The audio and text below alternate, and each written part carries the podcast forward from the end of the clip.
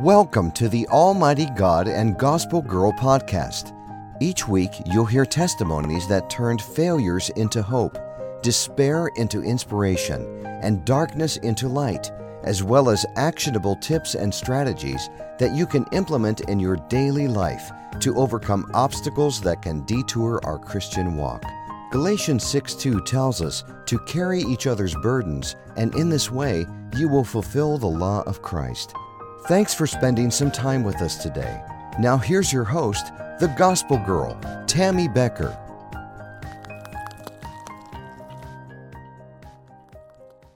But what about the wrath of God? Wrath is strange and foreign when it describes God. God loves the good and hates the evil. His hate isn't like ours. He's not vindictive, but righteous and holy. He is strong and mighty in battle. The gospel message reveals God's judgment, His wrath against all unrighteousness. Hi everyone, this is Tammy Becker. Welcome to the Almighty God and Gospel Girl podcast. We are in week 11 in our series that we are discussing the book of Revelation and our podcast today is titled Hold back the winds of judgment. Now, my podcast today, we're going to be based on the reading of Revelation chapter 6, verse 9, all the way through chapter 7, verse 3. So if you want to follow along maybe with my show notes or you want to find any links that are going to be mentioned in my podcast, and I do mention a lot of scripture, so I do have them written down for you.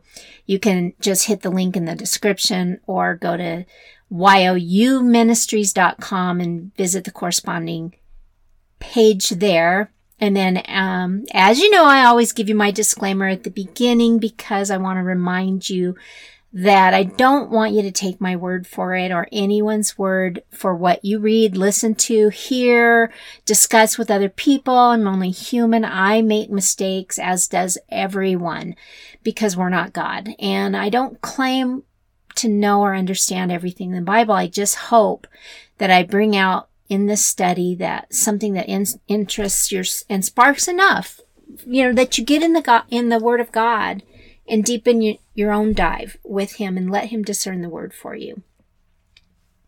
So the winds of judgment are blowing on the earth as we've seen the four horsemen do their, you know, their horrible work. But nothing happens outside of God's purpose. So, what is his purpose in all of this mayhem? Well, God's purpose in the tribulation is, as it's always been, to save those in the human family who will turn to him. He likely wouldn't keep this world running if it wasn't for people turning to him. Even in this period, multitudes will turn to him and he'll welcome them with open arms as he always does. A great company is going to be saved as the tribulation begins. These initial judgments are accomplishing God's purpose, but for the many who turn to him, even more will turn against him. Oh, the judgments of God are like the sun's effect on wax and clay. Some will be hardened by it, others will melt. As believers, when trouble comes to our lives, it will either draw us to God or drive us away from Him. He wants to draw us closer to Himself, and this is His way of doing it. Now you can reference John chapter 5 verse 24 as well. All right, let's open the fifth seal, the prayer of the martyred remnant, and that's chapter 6, verses 9 to 11 in Revelation, of course. So back in heaven, John next sees an altar where Jesus Christ offers his literal blood for the sins of the world. You can also see Hebrews chapter 9, verse 23 to 26. So gathered around the altar are the souls of those who have been killed for their faith in God, both in the Old Testament and since the beginning of the tribulation. Those who were martyred during the church age are raptured and with the Lord. You can also see Luke chapter 11, uh, verses 50 and 51. Both these groups are resting on solid Old Testament ground as they plead for the justice on the basis of God's holy law. They cry out in loud prayers, How long? Strong God, holy and true, how long before you step in and avenge our murders? Uh, see chapter 6, verse 10. Now, then each of these the each martyr is giving a white robe symbolizing salvation and eternal life and god tells them to be patient to sit back and wait until the full number of martyrs are filled from among their friends in the faith so more people will experience martyrdom from um, um, before God's time for Jesus Christ to return to the earth and to be judged by their living adversaries.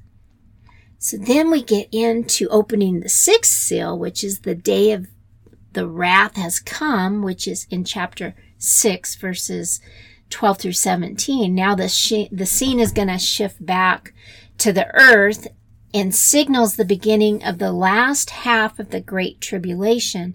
And the great day of his wrath is before us, and the great tribulation opens and closes with upheavals in nature. But the beginning of the tribulation, you, if you compare it in uh, chapter 2 of Joel, verses 30 to 31, with Acts chapter 2, verse 20, and then at the end of the tribulation, you see Joel chapter 3, verse 9 through 17, and then Isaiah chapter 13, 9 through 13, chapter 34, 1 through 4, and then Matthew chapter 24, verse 29. Again, those are in my notes. God will first send a huge planet sized earthquake. Planet sized earthquake that will rock the world and cause mountains and islands to just rise and fall. I mean, the sun is gonna grow dark. The moon is to redden. It's to be like blood, and stars are to appear to fall like a meteor shower. And the fact that we are having an increase in earthquakes today, wow, is, is, is not a fulfillment of this, but it shows that it could happen as God's word says it will It's kind of like a little prequel. Evidently, the sky will also appear to split and roll back like a scroll in opposite directions, like it's coming apart. So those on earth will glimpse into the throne room of heaven. Wow. So you can also see Nahum 1, uh, chapter 1, verse 5 in Revelation, chapter 20, verse 11. So everyone on earth will be overwhelmed with dread and terror. They'll run and try to hide in caves and call on the mountains to fall on them, and they're going to want to hide from the wrath of the Lamb. More than the physical catastrophes, they're terrified by the perception of God. The martyrs uh, call, avenge us. Chapter 6, verse 10. These unbelievers cry, hide us. They don't want to stand before a holy and righteous God. So what is the wrath of the Lamb? The wrath of the Lamb, chapter 6, verse 16, is a strange phrase that sounds kind of contradictory, but a closer look reveals its truth. The wrath of God is the day of the Lord. Talked about like throughout the Old Testament prophets, a day of judgment coming on earth, yet future. The lamb is a familiar figure Christ. A lamb is gentle and meek. Matthew chapter 11 verse 28 to 29. A lamb is harmless. You never see a sign. Beware of the lamb.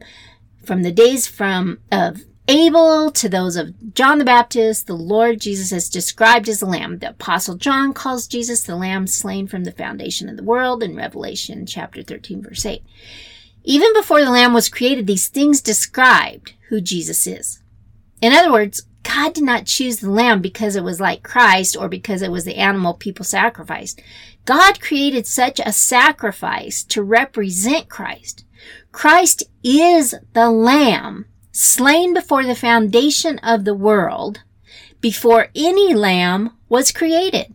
The lamb sets forth his sacrifice. Abraham said, God will provide for himself the lamb. See Genesis 22 verse 8. And God did provide himself a lamb. Christ was all of these things when he walked among us. Gentle, meek, humble. Jesus washed the feet of his disciples. His life was marked by wholesomeness, like he, like the perfume of a lovely and, you know, fragile flower. His coming was a doxology. His stay was a blessing. His departure was a benediction. Even the unbelieving world is fascinated by his life. But what about the wrath? Wrath of God. What? Wrath is strange and foreign when it is describes God. God loves the good and hates the evil. His hate isn't like ours. He's not vindictive, but righteous and holy. He is strong and mighty in battle. The gospel message reveals God's judgment, his wrath against all unrighteousness. See Romans chapter 1 verse 18. To say the wrath of the lamb is like mixing fire and water, but all the fury of God's wrath is revealed in the lamb. God has declared war against sin a day is coming when the wrath of the Lamb will be revealed. Listen to the psalmist. Serve the Lord with fear and rejoice with trembling when his wrath is kindled but a little.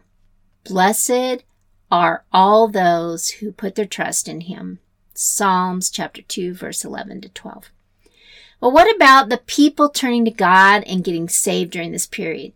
Since you can turn to God without the work of the Holy Spirit, how does anybody get saved without the Holy Spirit on the earth? Didn't the Holy Spirit leave the earth and take the church to present us to Jesus Christ? See 2 Thessalonians chapter 2 verse 7. Good question.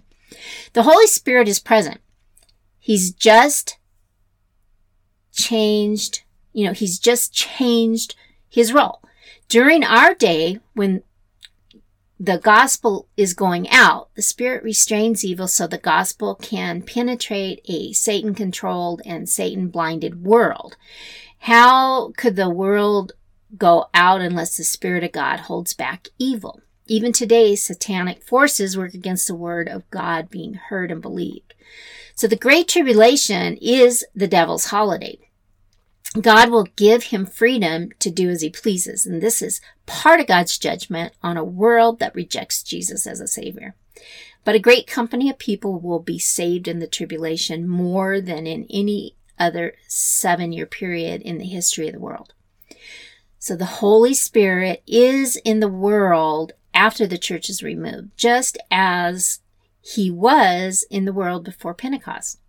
Just read the Old Testament and you'll find him working in people's hearts and lives. But in the Old Testament, the Spirit of God didn't restrain evil in the world, and he was baptizing believers into the body of Christ like he is doing today. However, he will be in the business of getting men and women to Christ. He has always been in the business of taking God's creation and renovating it. Like the Spirit brooded on the face of the waters during creation, the Spirit broods over this earth today. He will have to have an unusual, special program during this period, and now John tells us what that will be. Between the sixth and the seventh seal, we have a pause. Though John's eyes, or through John's eyes, we've seen the riding of the four horsemen, that gave us a bird's eye view of the tribulation. And now the details are going to be given to us explaining how God would be merciful even in judgment. Revelation 7 answered the question asked at the end of chapter 6 Who is able to stand? After these things, I saw four angels standing at the four corners of the earth, controlling the wind, John tells us. Chapter 7, verse 1. See also Psalm 148, verse 8. Then a fifth angel, apparently of a higher rank than the other four, gives them orders. The spiritual world of angels, both good and bad, are well organized in military ranks as we learn in the book of Daniel and Ephesians. So the angel cried with a great voice, literally like a megaphone, like getting the angels ready for a fearful judgment about to break on earth. He says, hold everything, hold back the winds of judgment, the winds of the great tribulation period, because we have to seal these folks so they can make it through. Chapter 7, verse 2 to 3. For the sake of these who have been sealed, this terrible time will be shortened. There will be two great companies sealed, one out of the nation Israel and the other, other out of the Gentiles. So we don't know what sign the Lord uses on the forehead of his people to seal them, but it is some spiritual mark on their lives in contrast to the mark of the beast. So they can make it through this tribulation period. And we are going to look at that and be discussing this next time, which is what I've titled Who are the 144,000 saved? Boy, it just keeps getting better and better, doesn't it? It is just this this is, I can't even imagine just travel, tra- uh, time traveling like John did and just being there and seeing all this, like being present and actually seeing this. He just must have been dumbfounded. Unbelievable. Anyway, folks, well, that's it for today. I hope you enjoyed this podcast. Share it with your friends. Don't forget to visit the website at www.youministries.com. Come study the Bible with us at Girl Read Your Bible. The links are all in the description. And I hope you join us next time. This is Tammy Becker. Have a blessed week. See you next time. Bye. Thanks for tuning in to another weekly episode of the Almighty God and Gospel Girl podcast. If you have a testimony you would like to share with us, please contact us through our website at youministries.com. That's Y O U ministries.com. Until next week, may the Lord bless you and keep you. May the Lord make his face shine on you and be gracious to you. May the Lord turn his face toward you and give you peace.